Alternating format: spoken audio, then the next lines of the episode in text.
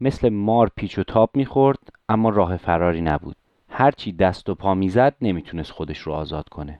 همین جوری و همونجا کنار کلبی افتاده بود کف قایق. و یه عالمه روح سفید آبی پوش از همون خطرناکا دور برش بودن. و قایق هم شروع به حرکت کرد. و بنلانگ یه دفعه دست از تقلا برداشت. یه نفس عمیق کشید و با خودش فکر کرد این رفتن دیگه برگشتن نداره. بهتره تا زنده است برای آخرین بار اسم خودش رو بیاره. چون دیگه بعد از مرگش هیچ اسمی ازش برده نمیشه. برای همین زیر لب گفت خدا حافظ بنلانگ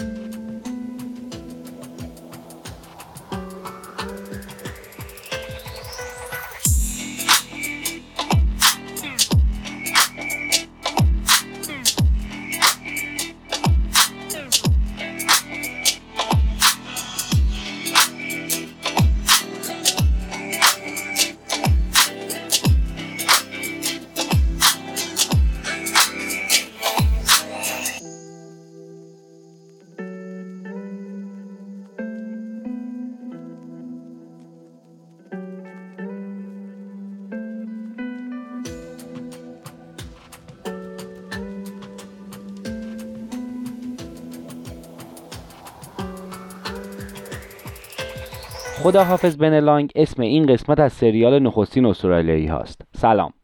من فرید حبیبی هستم و این پادکست چنل فاره. پادکستی که توش داستانهایی از استرالیا رو براتون تعریف می‌کنم. داستانهایی که به خود من کمک می‌کنه راحتتر جامعه استرالیا رو درک کنم و بیشتر از تاریخ و فرهنگشون بدونم. اگر شما هم به این داستان ها علاقه دارید خوشحال میشم اگر این پادکست رو در اپ های پادگیر مثل آیتیونز، گوگل پادکست و کست باکس دنبال کنید.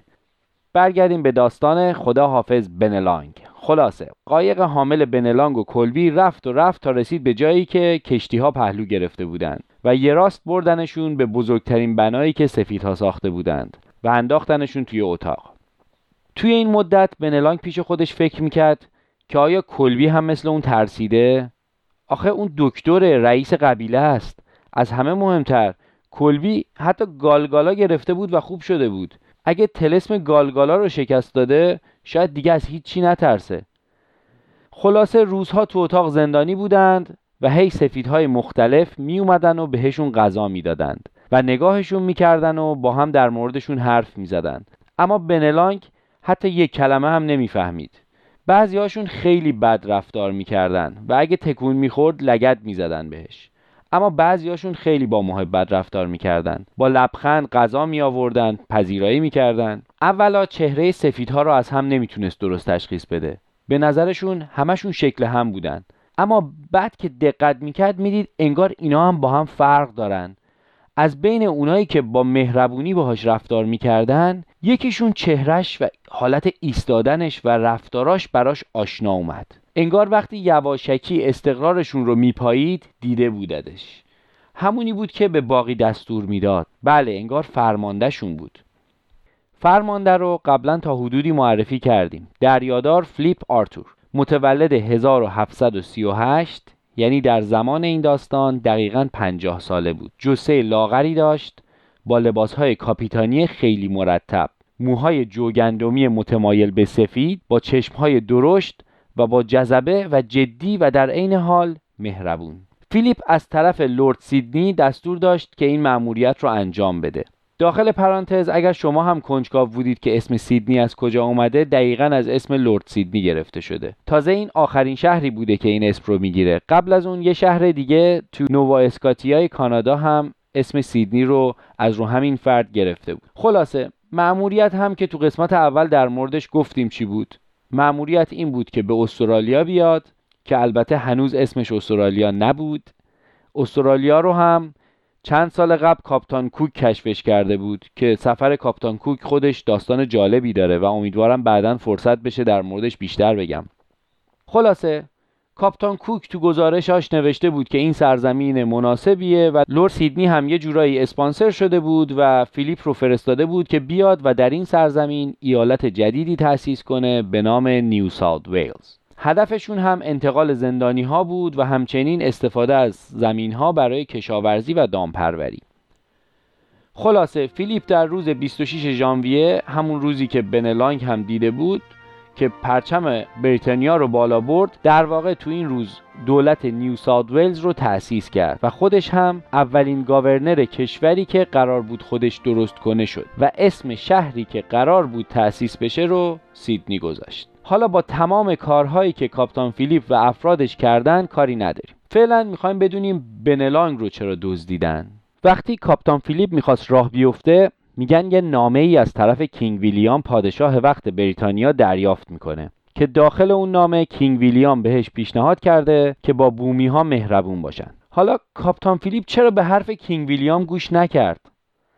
در واقع گوش کرد و تمام سعی خودش رو حداقل اوایل رسیدن انجام داد. ولی یادمون باشه که این دوران دوران اوج استعمار انگلیسه. و خب هر جا هم که وارد شدن کشتار و قحطی و بیماری و بدبختی رو همراه خودشون بردن. و در واقع این اتفاق در اون دوران خیلی هم به نظرشون بد نمی اومده و به قول ضرب المثل انگلیسی میگه وقتی می‌خوای املت درست کنی باید چند تا تخم مرغ بشکنی. اینها هم این کشته شده ها رو امری عادی می‌دونستن. حالا برگردیم به دزدیده شدن بنلاین. در واقع کاپتان فیلیپ دستور داده بود یکی از بومی ها رو بگیرند و بیارن که بتونن فرهنگ و زبون هم رو یاد بگیرن و با هم ارتباط برقرار کنند تا بتونن از این طریق با بومی ها مذاکره کنند. اول هم آرابانو رو آوردن و داشت اوضاع خوب پیش می‌رفت که آرابانو آبله گرفت و مرد.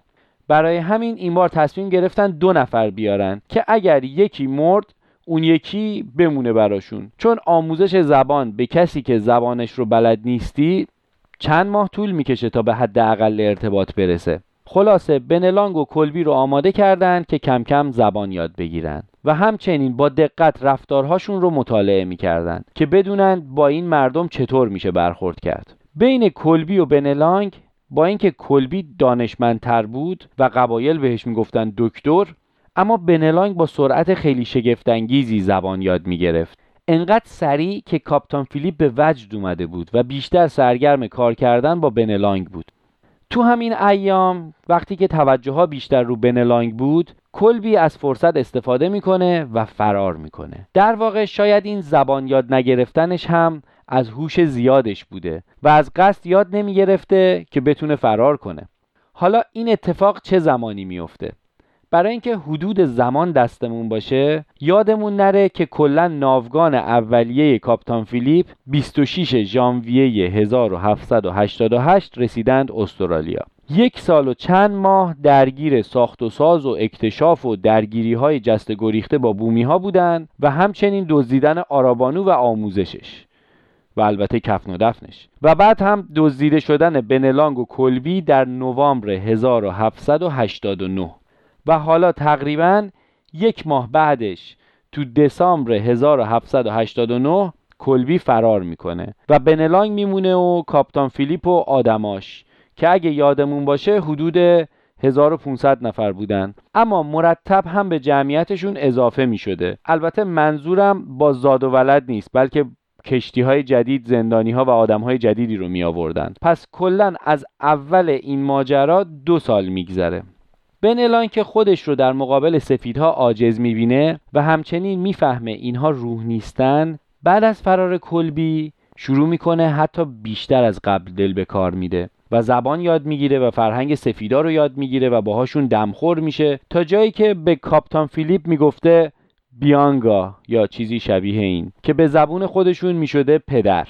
شاید دلیل این همکاری بیشتر این بود که جلوی کلبی دوست نداشت با سفیدا همکاری کنه. شاید کلبی بهش می‌گفته این کار درستی نیست و اینها قاتل 70 درصد از مردم ما هستند و در کل از قضاوت شدن میترسیده. خلاصه این روند ادامه داشت و آموزش های بنلانگ خیلی خوب پیش می‌رفت تا اینکه حدود شش ماه بعد از فرار کلبی بنلان که دیگه الان لباس پوشیدن و غذا خوردن به سبک سفیدا رو یاد گرفته بود و می‌تونست تقریبا به خوبی باهاشون انگلیسی صحبت بکنه حتما در حد آیلتس 6 نیم یک دفعه در اوج ناباوری فرار می‌کنه.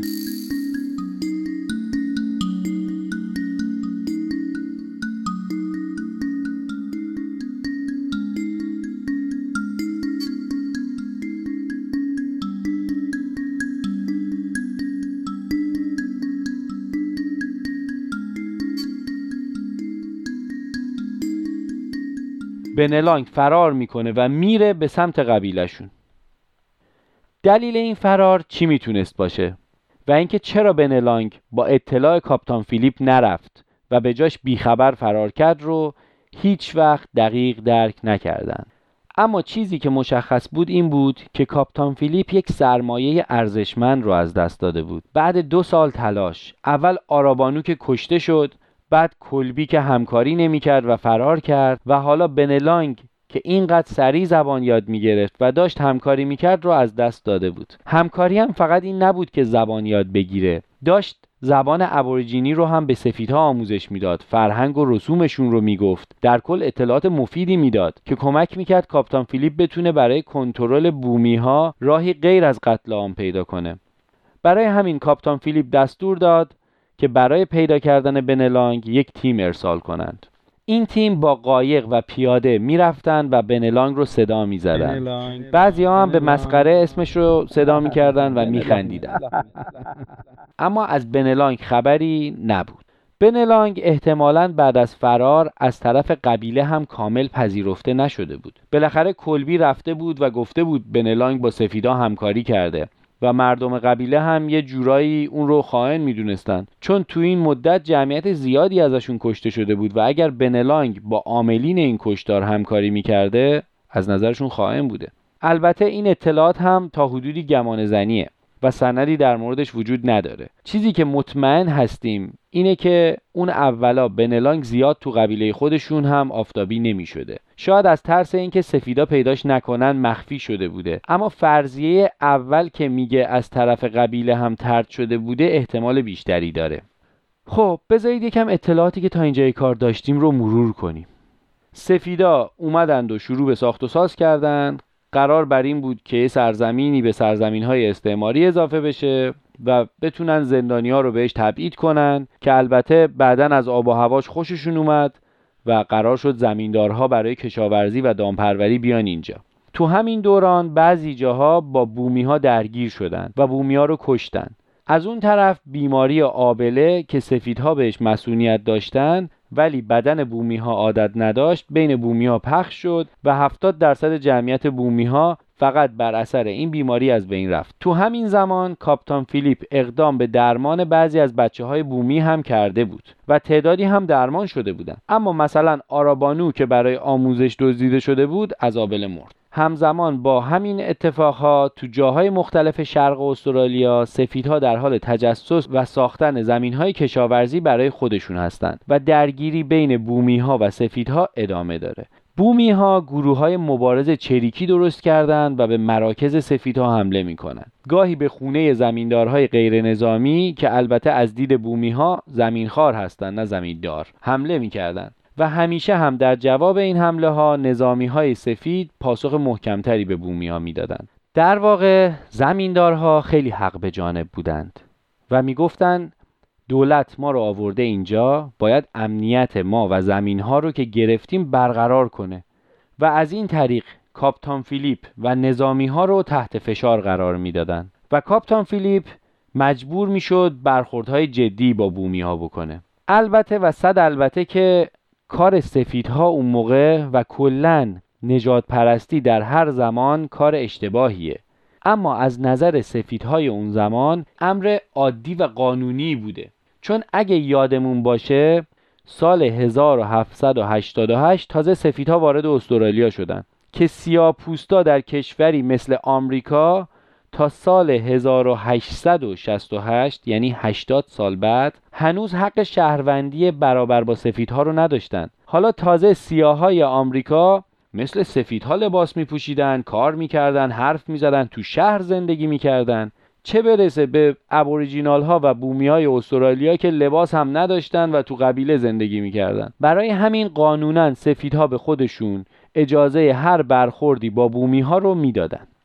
بگذریم تو همین حال و هوای آشوب و کشدارها که البته اسناد نشون میده کاپتان فیلیپ قلبا راضی بهشون نبوده مهمترین هدف کاپتان فیلیپ اینه که بنلانگ رو پیدا کنه.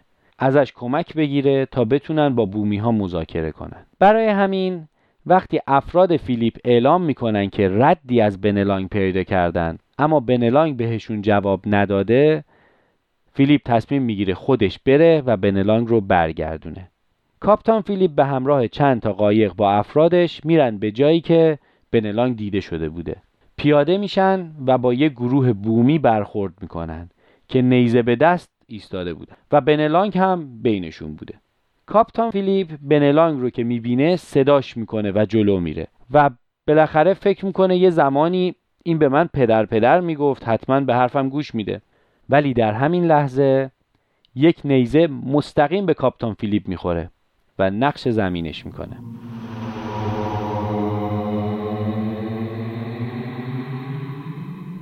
نظامی های سفید از این ور و بنلانگ و سایرین از اون طرف این صحنه رو تماشا می‌کردن. نظامی ها شروع به تیراندازی می‌کنن و بومیا فرار می‌کنن. بدن کاپتان فیلیپ رو به قایق برمیگردونن و می‌بینن نیزه به شونه کاپتان فیلیپ خورده و هنوز زنده است.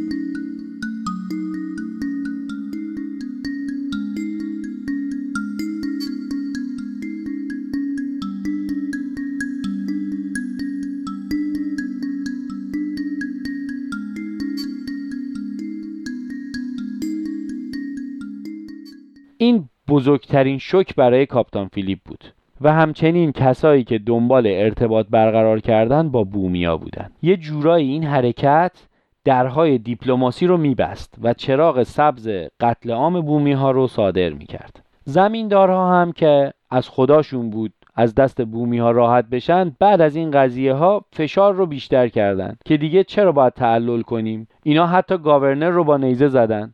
دیگه باید همشون رو بکشیم. اما کاپتان فیلیپ بعد از اینکه حالش بهتر شد نظر دیگه ای داشت. اولا می‌گفت من از طرف کینگ ویلیام دستور دارم با بومیا سازش کنم. دوما اینکه اینها فاصلهشون با من کم بود و کلا کار با نیزه رو خیلی خوب بلدن. یه پرنده رو رو هوا یا ماهی رو تو آب با نیزه می‌زنن. اصلا با محاسبات من جور در نمیاد که نیزه اشتباه به شونه من خورده باشه. مطمئنا می‌تونست به قلبم یا سر و گردنم نیزه بزنه اگر می‌خواست منو بکشه؟ بله می‌توانست او اگر می‌خواست. پس اگر فقط به شونه من زدن یعنی قصد هشدار داشتن نه قصد کشتن. که البته حقم دارن. خب عصبانی هستن. اومدیم زمیناشون رو گرفتیم آبله بهشون دادیم خودشون رو هم می‌کشیم. همین که من رو نکشتن یعنی مردمان سلطلبی و دست بر غذا همینم بود. چون بعد از مدت کوتاهی بنلانگ خودش با پاهای خودش به همراه خانواده اومدن در امارت گاورنر و با کاپتان فیلیپ دیدار کردند. انگار اومده بودن دلجویی یا ایادت. و کاپتان فیلیپ هم ازشون استقبال می‌کنه و میگه تو برای اینکه این خشونت ها تموم بشه باید با من همکاری کنی. بنلانگ هم میگه پس برای من تو حیات امارت خودت یک خونه بساز. همین کار رو هم می‌کنن و بنلانگ رسما move in می‌کنه تو عمارت Governor و اونجا مستقر میشه و تبدیل میشه به مذاکره کننده بین قبیله یورا و British ها بلکه بتونن به توافقی برسن که منافع هر دو طرف توش دیده شده باشه در واقع مثل برجام ما. اما توافق اونها دقیقا مثل همین برجام به این راحتی ها اتفاق نیفتاد. چون هم داخل بومی ها گروه های تندرو وجود داشتن که سازش با سفیدا رو خیانت به کشته شده هاشون می‌دونستن هم زمیندارهای سفید به شدت نژاد پرست بودند و بومی ها رو انسان نمی‌دونستند که باهاشون توافق کنند. برای همین در ماهای بعد با وجود همکاری کاپتان فیلیپ و منلانگ و تلاش برای مذاکره با طرفین همچنان درگیری ها و کشتار ادامه داشت.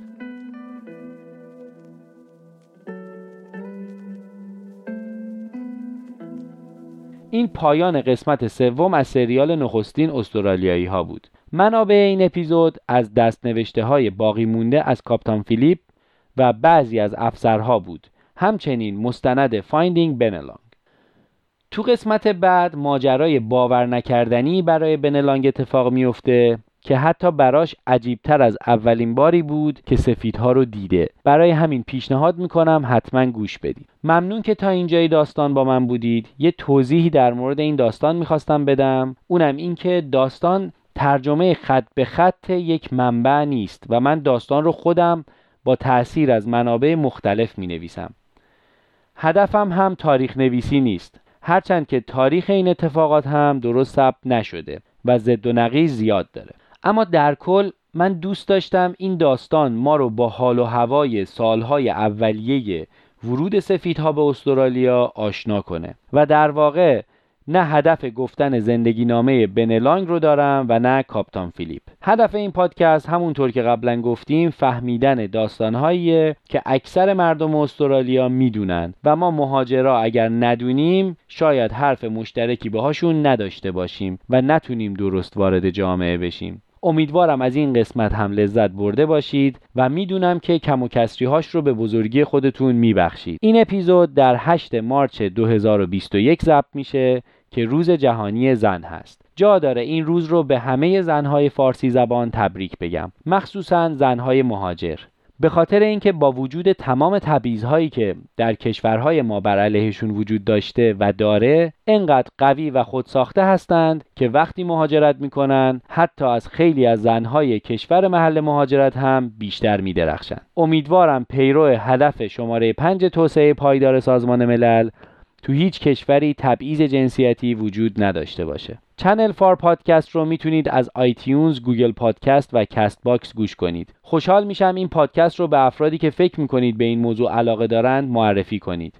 مخصوصا اگر در استرالیا زندگی می‌کنند یا قصد مهاجرت به استرالیا رو دارند.